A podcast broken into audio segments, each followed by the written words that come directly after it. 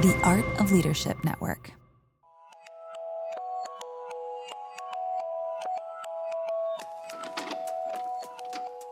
Hey crew, it's Adam. This is Rough Cut number two. I'm so glad you're tuning in. If you missed the first episode, here is the heart behind these rough cut thoughts.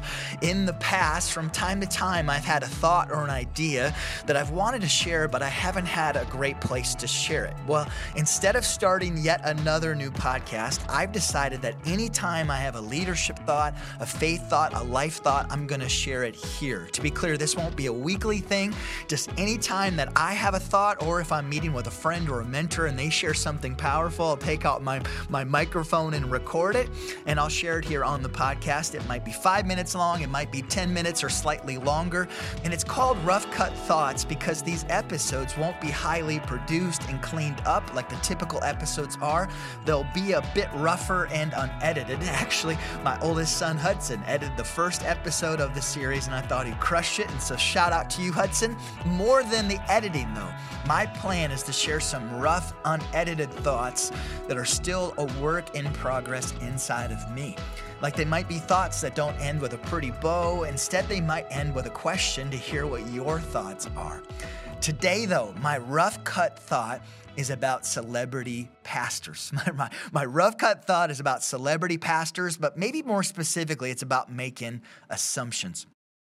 One night this past summer, I was on a walk with my oldest son, Hudson, who I just mentioned, and he randomly said to me, he said, Dad, I don't know what to think about celebrity pastors. and uh, he said it, and it was kind of really out of the blue. He's, again, I was like, what? And he's like, Dad, I don't know what to think about celebrity pastors. And I, I was caught off guard, and so I said, Hudson, what do you, what do you mean? And then he started talking to me about this one specific nationally known pastor. And, and so I just said, Well, Hudson, uh, what specifically bothers you about this pastor? And he said, Well, Dad, I don't know. I mean, this pastor, he's got a he's got a podcast. And I was like, okay, okay. And he's like, Dad, and this this pastor, he's written several books. And I'm like, okay, okay. And he and, and Dad, this this guy, this pastor, he talk, he you know, he posts on social media a lot as well. And so I, I just kept walking and smiling as I was listening to him talk. I just I tried to listen to him as best as I could. And then after he got done sharing, I, I, I said, well, Hudson on a much smaller scale, specifically in South Dakota here in, in Sioux Falls, people might say the same thing about me. And Hudson was shocked and he said, Dad, no, they wouldn't. They would never do that. And I said, Well, Hudson, I have a podcast. And I, I said, with books, I, have published two books, like through a traditional publisher. You can go to Barnes and Noble, you can get my book on Target.com. And I said, well, social media, Hudson, I post quite a bit on social media as well. And then I said this, and I even heard that Adam Weber's oldest son has this sweet, expensive pair of Nikes. As soon as I said this, Hudson got defensive and he said, he said, Dad, I paid for these shoes myself. And then I said back, but how do I know that? I mean, my guess is that Adam Weber must make a ton of money for his son to wear shoes like that. Well, Hudson didn't like that very much. He got defensive. And then he got really quiet. And after he did, I said to Hudson, I said, Hudson, I'm so glad that you could talk with me about this. I'm honored that you'd share this conversation with me. And then I said, I'm not, you know, I'm not trying to be rude at all. And I, I said, Hudson, just to be honest, there are several things about this specific pastor that you mentioned that I don't understand either. Like, I don't understand why he'd post the pictures and things that he does. But then I said, Hudson, I don't know this pastor. I don't know him personally. I don't know his situation. I'm not in his church and I'm not his friend. If I did, it would be so different. If I was his friend or if I was in his church and if it bothered me enough, I'd talk directly to him. I'd, I'd ask him the hard questions or I'd ask someone on his team the questions, but I, I don't. I don't know this pastor. Hey, crew, I want to jump in really quick and give a huge shout out to our partner. This is a partner that I've known and trusted for years that I want you to know about as well. Today's amazing partner is Vern Eide.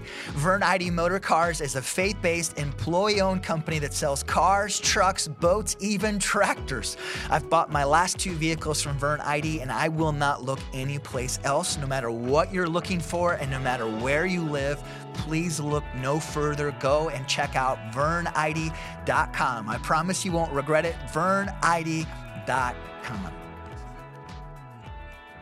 Okay, so just for the record, I got permission from Hudson to share this story, and he's actually the person who is so kindly editing in this episode again for me. But but here's some specific things to think about for you to think about and for me to think about. Again, I'm continuing to think about this rough idea myself. First off, as I just mentioned, I don't know the pastor that Hudson was talking about that night. I don't know his situation. I'm not in his church and I'm not his friend.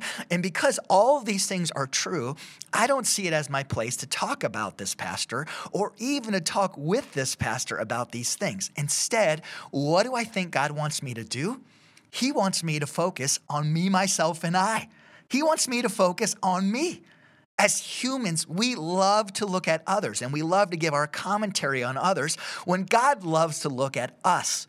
And He wants us to examine our heart, not everyone else's. Honestly, I'm off the top of my brain, I don't think of any place in scripture where God says examine their heart, but time and time again he talks about examining our heart.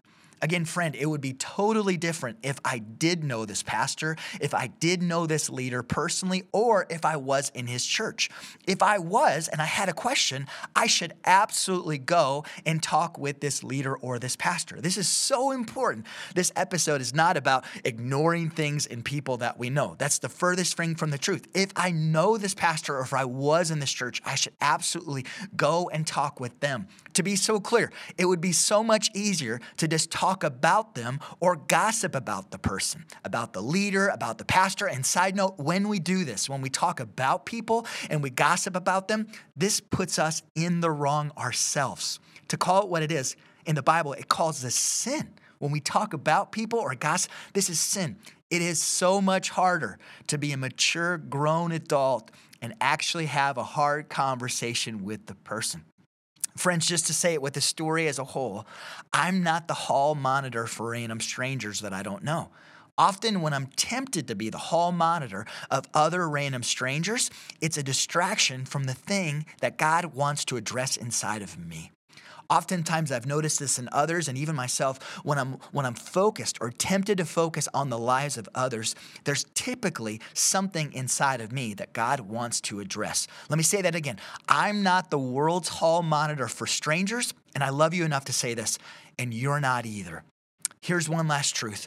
If you are a leader, whether it's a banker or a pastor, if you are a leader, you will be held to a higher standard. And that's actually a biblical thing. However, here's the truth if you live a life of integrity, if you live a life above reproach, if you live an honest, blameless life before God, if you do this, you can have all the haters in the world and you can have all kinds of naysayers judging you and talking about you, yet it doesn't matter at all if you're living a life of integrity, it doesn't matter what people are saying about you. Why? Because you know that you know that before God, you are living a life of integrity.